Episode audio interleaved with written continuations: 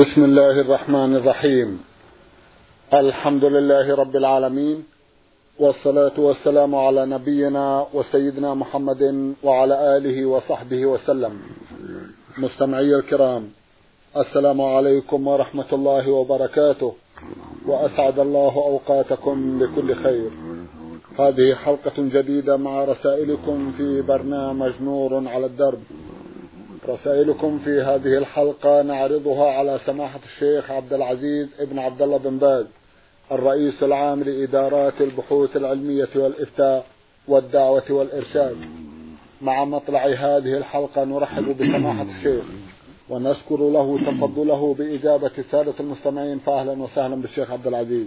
حياكم الله وبارك فيكم. حياكم الله.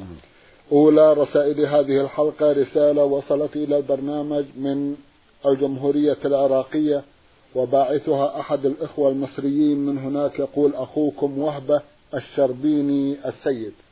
يسأل ويقول ما حكم الإسلام في من غاب عن زوجته ثلاث سنوات أي سافر إلى الخارج ويقول إن زوجته راضية عن هذا السفر فما هو الزمن المحدد الذي حدده الإسلام بين الزوج وزوجته؟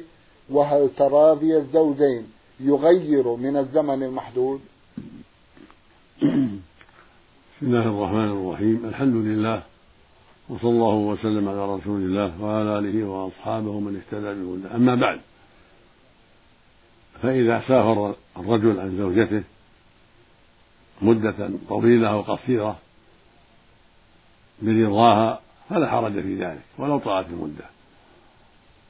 ولكن ينبغي المؤمن أن يلاحظ حاجة أهله إلى مجيئه إليهم وأن يحرص على أسباب السلامة من الفتنة لأن المرأة إذا تأخر عنها الزوج قد يخشى عليها من الفتنة.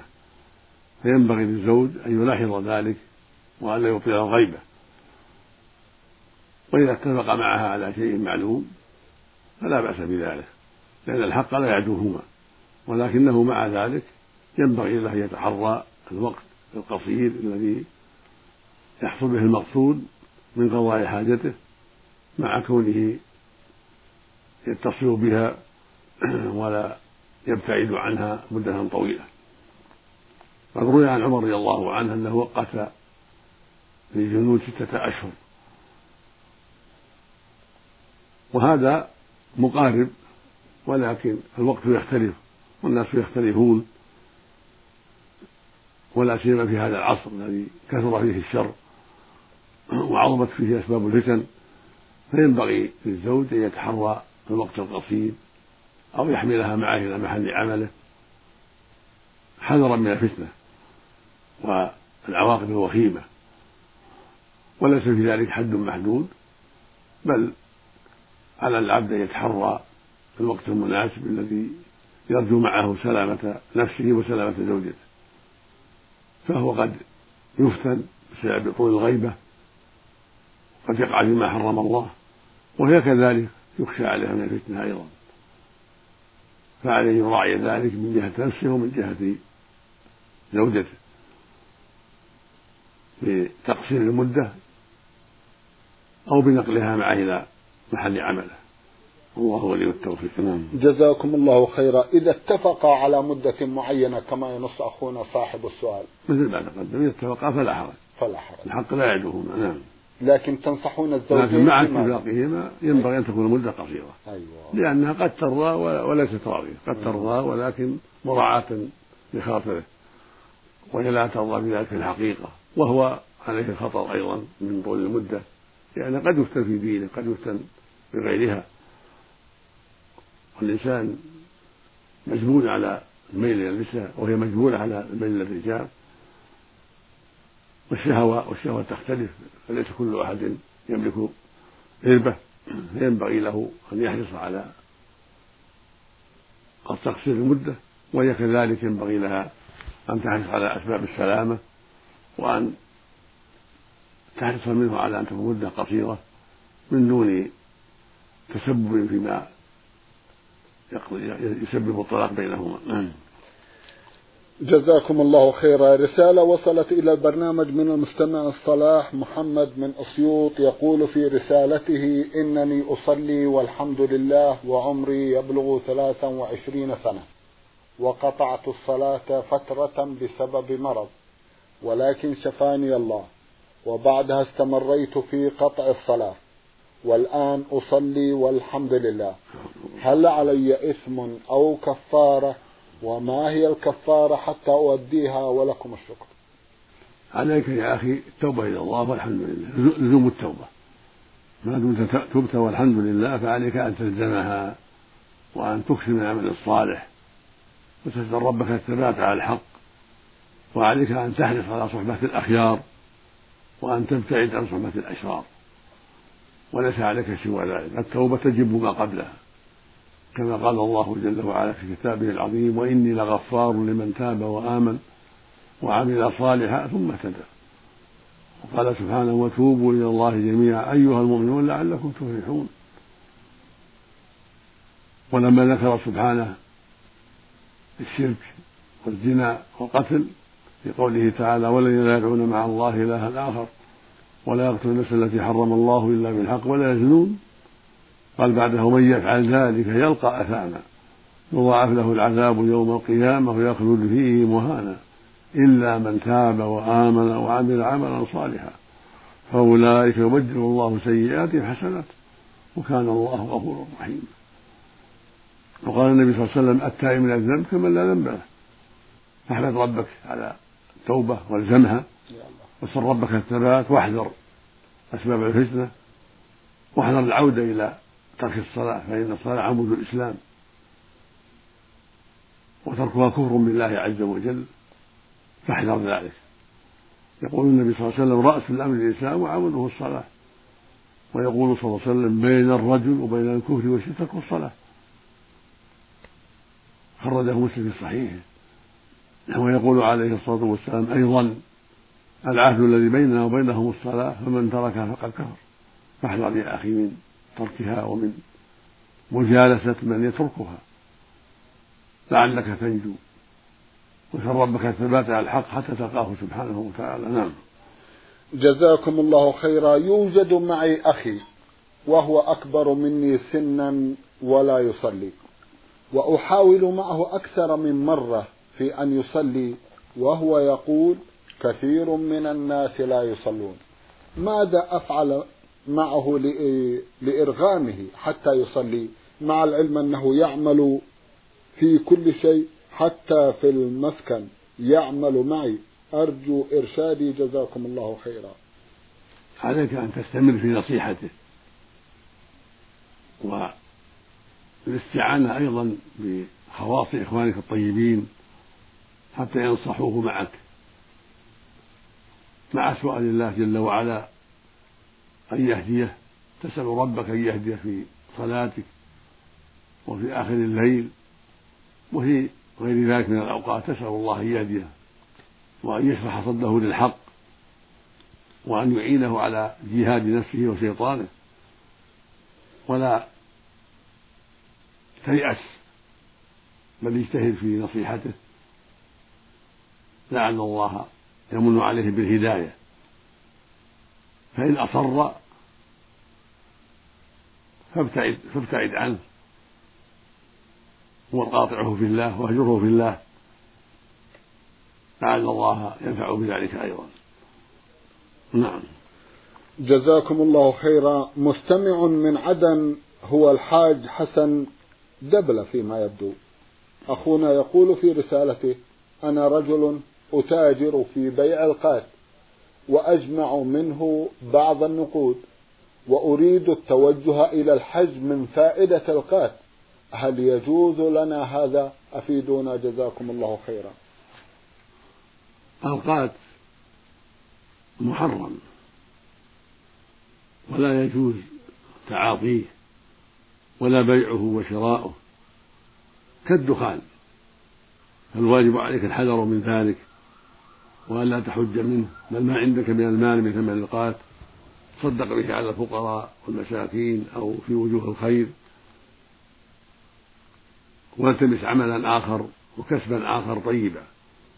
لأن في قاتله أضرارا كثيرة كما ذكر العلماء العارفون به من علماء اليمن وغيرهم. فاتق الله يا أخي واحذر. هذه الشجرة الخبيثة لا تشربها ولا تستعملها ولا تبعها ولا تتاجر فيها ولا تحج من ثمنها. وهكذا الدخان وهكذا سائر المخدرات والمسكرات يجب الحذر منها لضررها العظيم. والله سبحانه وتعالى حرم على عباده أن يتعاطوا ما يضرهم أو يزيل عقولهم. ولا ريب أن الدخان والقات شجرتان خبيثتان ضارتان ضررا عظيما. وقد يسكر صاحبهما في بعض الأحيان ويتغير عقله. وبكل حال فهما ضارتان وإن جحد بعض الناس إسكارهما. لكنهما ضارتان خبيثتان محرمتان يجب الحذر منهما. كما يجب الحذر من المسكرات كلها. والله جل وعلا يقول ومن يتق الله يجعل له مخرجا ويرزقه من حيث لا يحتسب متى تركته لله عوضك الله كسبا خيرا منه لأنه سبحانه الصادق في قوله ومن أصدق من الله حديثا ومن أصدق من الله قيلا رزقنا الله وإياك الاستقامة ومن علينا وعليك بالتوبة النصوح. نعم. جزاكم الله خيرا. سماحة الشيخ تفضلتم وقلتم إن الدخان كالقات من تاجر في الدخان ما حكم نفقته على نفسه وعياله وما حكم صدقته وحجه؟ من ربح ذلك الدخان. الحكم واحد. الحكم واحد. نعم.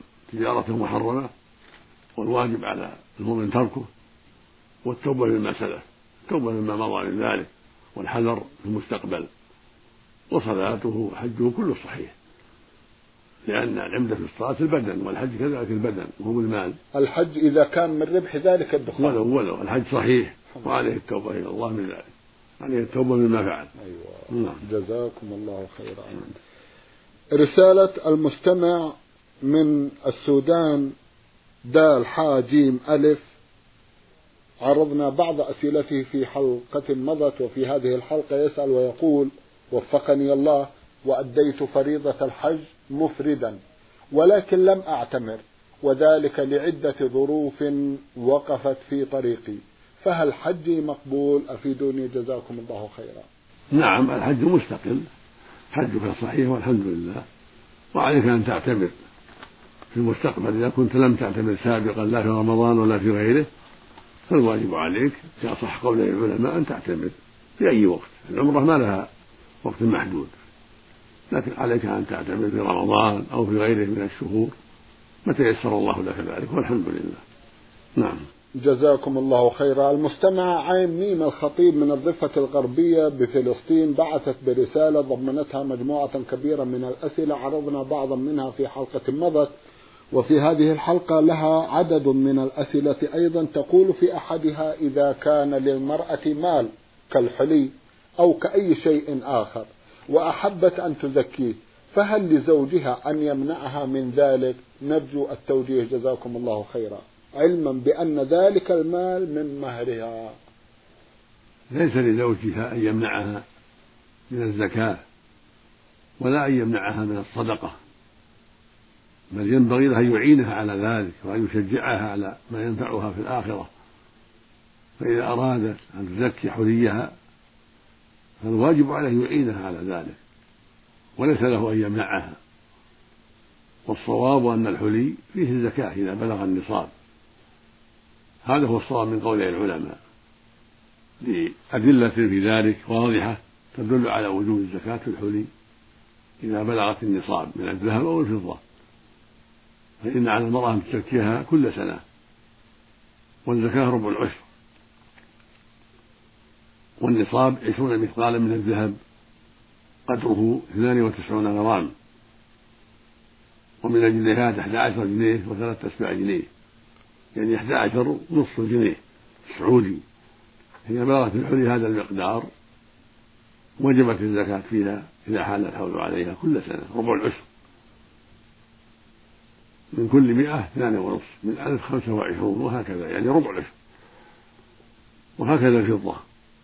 إذا بلغت النصاب مئة وأربعين مثقالا ومقدار ذلك ستة وخمسون ريالا سعوديا من الفضة وما يعادلها من العمل فإن الواجب زكاة ذلك. بربع العشر. ففي المئتين خمسة وفي الأربعمائة عشرة وفي الألف خمسة وعشرون وهكذا.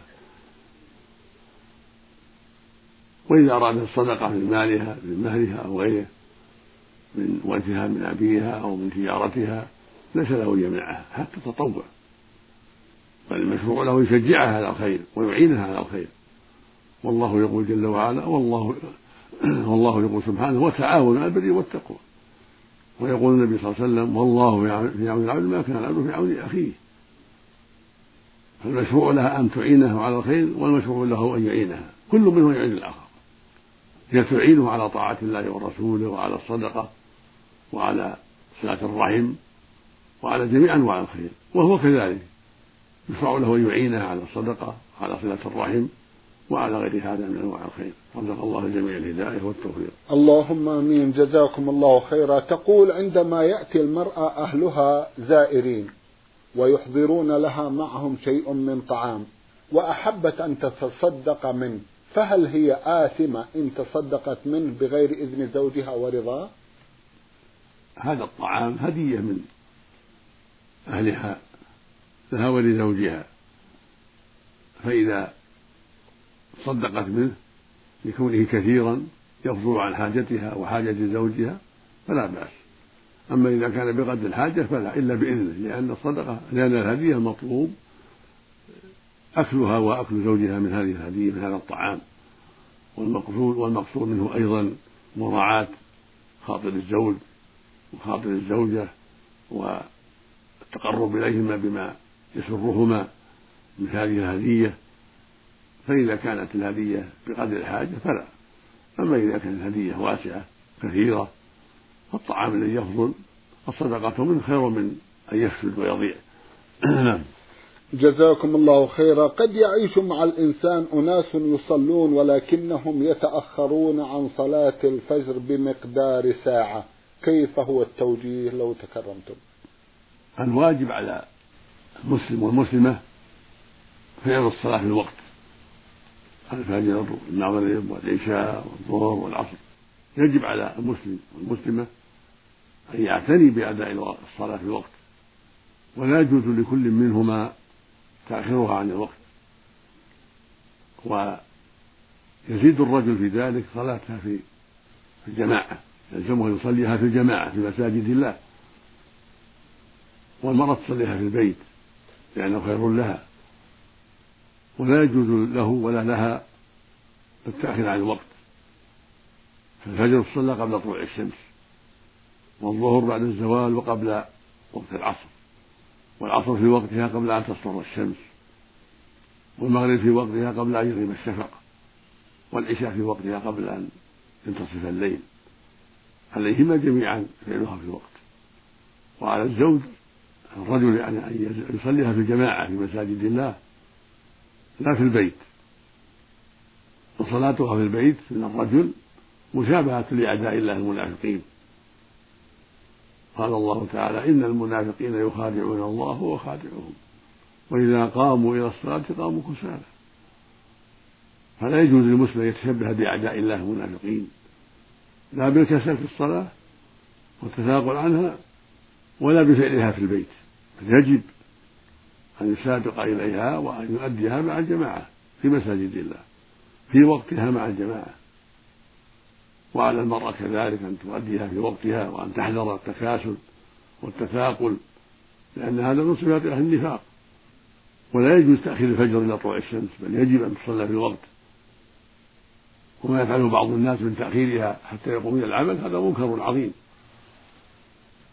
وقد ذهب بعض أهل العلم إلى كفر من فعل ذلك وتعمده نسأل الله العافية.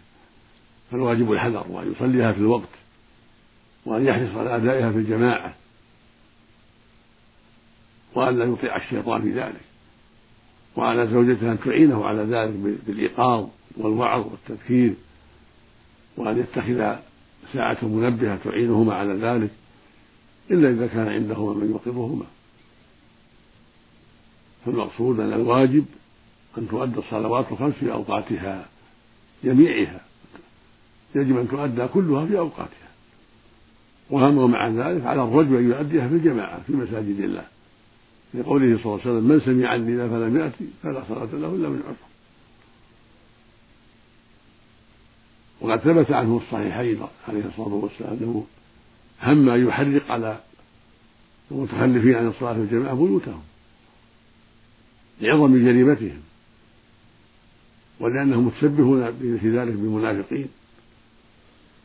فعلى المؤمن أن يحذر ذلك وأن يتقي الله وعلى الزوجة والمرأة عليها أن تتقي الله وأن تؤدي الواجب فالصلاة تؤدى في وقتها. وهكذا بقية الواجبات عليها أن تحرص عليها وعلى الرجل أن يحرص على أداء جميع ما أوجب الله عليه الصلاة في وقتها والزكاة في وقتها والصيام في وقته وهكذا على كل منهما أن يعتني بما أوجب الله عليه وأن يحذر ما حرم الله عليه لأن هذه الدار دار العمل وكلاهما مخلوق للعبادة وما يقول الله سبحانه وما خلقت الجن والإنس إلا ليعبدون. لم يخلقا للأكل والشرب والعمل فيما يحصل الدنيا. لا خلق ليعبد لعبادة الله خلق ليعبد الله. الرجل خلق ليعبد ربه والمرأة كذلك. فالجن والإنس جميعا خلق خلقوا ليعبدوا الله كلهم خلقوا ليعبدوا الله. وعبادة الله هي طاعته بفعل أوامره وترك نواهيه عن إخلاص له سبحانه وتعظيم له وصدق في ذلك. وعن متابعة نبيه عليه الصلاة والسلام وعن رغبة فيما عند الله ورغبة فيما عنده سبحانه وتعالى. هكذا يجب على الرجال والنساء من الجن والإنس. رزق الله الجميع التوفيق والهداية. اللهم آمين. جزاكم الله خيرا. آخر سؤال لأختنا تقول فيه يقولون إن الإنسان إذا لم يتخذ بيتا وجمع أموالا بقصد أن يتخذ منزلا فلا زكاة عليه. ما صحه هذا القول؟ هذا قول غلط. إذا جمع الإنسان مالا ليشتري بيتا ليشتري بيتا أو ليتزوج أو ليشتري سيارة أو يشتري دكانا يعني حانوت أو يشتري نخلا أو غير ذلك فعليه يزكيه إذا حال عليه الحول. إذا حال عليه الحول قبل أن يصرف في الجهة التي أعد لها فإنه يزكى. والقول بأن لا يزكى قول غلط لا وجه له ولا أصل له. فإذا اجتمع مثلا عنده أربعون ألفا أو خمسون ألفا أو أكثر أو أقل ليشتري بيتا له أو دكانا أو سيارة أو ما أشبه ذلك فإنه يزكيه إذا حال عليه الحول. ولا يجوز له ترك الزكاة. نعم. جزاكم الله خيرا. من المستمع حسين العميري من سوريا رسالة وضمنها سؤالين في أحد أسئلته يقول يوجد أشخاص يقال لهم عرافون ويدعون أنهم يعرفون علم الغيب ما حكم الدين في ذلك؟ وهل يمكن تصديقهم؟ العرافون والكهنة والسحرة لا يجوز تصديقهم ولا سؤالهم ولا إتيانهم بل يجب الحذر منهم والإنكار عليهم ويجب على ولاة الأمر من المسلمين تتبعهم وعقابهم بما يردعهم وأمثالهم وإذا ادعوا علم الغيب استتابون فإن تابوا وإلا قتلهم ولي الأمر لأن دعوى علم الغيب كفر أكبر. وقد قال النبي صلى الله عليه وسلم من أتى عرافا فسأله عن شيء لم تقبل له صلاة أربعين يوما. هذا سؤال مجرد سؤال من غير تصديق. فكيف إذا صدقه؟ من أتى عرافا فسأله عن شيء لم تقبل له صلاة أربعين ليلة. هكذا جاء في صحيح مسلم أربعين ليلة. فإذا صدقه صار الإثم أعظم. وقال عليه الصلاة والسلام من أتى عرافا أو كاهنا وصدقه بما يقول؟ فقد كفر بما أنزل على محمد صلى الله عليه وسلم. فإذا صدق في علم الغيب كفر مثله فمن يدعي علم الغيب أو يصدق من يدعي علم الغيب يكفر كفرا أكبر نعوذ بالله. إن استتاب فإن تاب وإلا قتل. إن يستتيب ولي الأمر سلطان أو نائب من القضاة فإن تاب وإلا قتل كافرا نسأل الله العافية. وقال أيضا عليه الصلاة والسلام ليس منا من تطير أو تطير له أو سحر أو سحر له أو تكهن أو تكهن له. فهؤلاء لا يسألون ولا يؤتون ولا يصدقون بل يجب الإنكار عليهم والتحذير منهم كما تقدم. وفق الله جميعا. اللهم أمين. من المعلوم أن الجن والإنس من مخلوقات الله تعالى. وأمرهم بالعبادة في قوله تعالى وما خلقت الجن والإنس إلا ليعبدون. سؤالي هل الجن يؤذون الإنس؟ وكيف؟ وبأي طريقة؟ وما أعراض الشخص المصاب؟ وكيف الشفاء إذا وقع؟ الجن ثقل عظيم. خلقهم الله لعبادة. وما خلقت الجن والإنس إلا ليعبدون. والصحيح أنهم أولاد إبليس. يقال لهم الجن. فهو أبوهم كما أن آدم هو أبو الإنس. وهم فيهم الكافر وفيهم المسلم وفيهم العاصي مثل بني آدم. فيهم الطيب والخبيث. والله كلفهم بعبادته وطاعته وفرض عليهم الفرائض فالواجب عليهم أن يسمعوا ويطيعوا وأن ينقادوا لأمر الله وأن يعظموا حرماته. وهم أصناف وأشكال يأكلون ويشربون وينكحون ولهم ويتناسلون وهم أصناف وأشكال. وقد يؤذون بني آدم كما يؤذي بنو آدم بعضهم بعضا. قد يؤذي الجن الإنس في بعض الأحيان بالحجارة أو بشب النار في بعض أمتعتهم أو بالكلام المزعج أو بغير ذلك. وقد يؤذون أيضا في تلبس الجن بالإنس وغالب يكون هذا بأسباب بأسباب من الإنس إما بطرح شيء ثقيل ولم يسمي أو صب ماء حار ولم يسمي أو ما أشبه ذلك مما قد يؤذيهم هم فيتسلطون بسبب الأذى الذي حصل من الإنس. فيتلبس به الجن ولكن متى قرئ عليه من آيات الله العزيز من آيات الله جل وعلا الكريمة وطولب بخروج وخوف من الله سبحانه وتعالى وقرأ عليه من لديه قوة في دين الله وإيمان قوي فإنه يخرج إذا كان في دين إذا كان في خير يخرج ويتعظ ويتذكر. وقد لا يخرج إذا كان فاسقا أو كافرا. مثل مثل فسقة الإنس. قد يظلمون ويتعدون ولا يبالون بالنصيحة لكفرهم أو فسقهم. فهم كالإنس. فيهم الفاسق وفيهم الكافر وفيهم الظالم وفيهم الطيب وفيهم الخبيث. والله شرع لنا أن نتقي شرهم بالتعوذات. الإنسان يشرع له صباحا ومساء يقول أعوذ بكلمات الله التامات من شر ما خلق. ثلاث مرات. بسم الله الذي لا يضر مع اسمه شيء. في الأرض ولا في السماء وهو السميع ثلاث مرات صباحا ومساء. كل هذا من أسباب السلامة من الجن وغيرهم. كذلك قراءة آية الكرسي بعد كل صلاة وقراءتها عند النوم من أسباب حفظ الله له من الشياطين. وهكذا قراءة قل هو الله أحد المعوذتين بعد كل صلاة وقراءتها ثلاث مرات بعد المغرب والفجر كل هذا من أسباب السلامة من شياطين الإنس والجن. والمؤمن ينبغي له أن يكون بعيدا عن أسباب الأذى للإنس والجن جميعا. ومن كان معتصما بالله آخذا بالأسباب الشرعية وقاه الله شر الإنس والجن جميعا. ومن تساهل فقد يسلط عليه الإنس والجن بسبب تساهله أو عدوانه أو ظلمه. نسأل الله السلامة. نعم. جزاكم الله خيرا. سماحة الشيخ في الختام أتوجه لكم بالشكر الجزيل بعد شكر الله سبحانه وتعالى على تفضلكم بإجابة السادة المستمعين وآمل أن يتجدد اللقاء وأنتم على خير. نسأل الله مستمعي الكرام كان لقاؤنا في هذه الحلقة مع سماحة الشيخ عبد العزيز ابن عبد الله بن باز الرئيس العام لإدارات البحوث العلمية والإفتاء والدعوة والإرشاد. شكرا لمتابعتكم وإلى الملتقى. وسلام الله عليكم ورحمته وبركاته.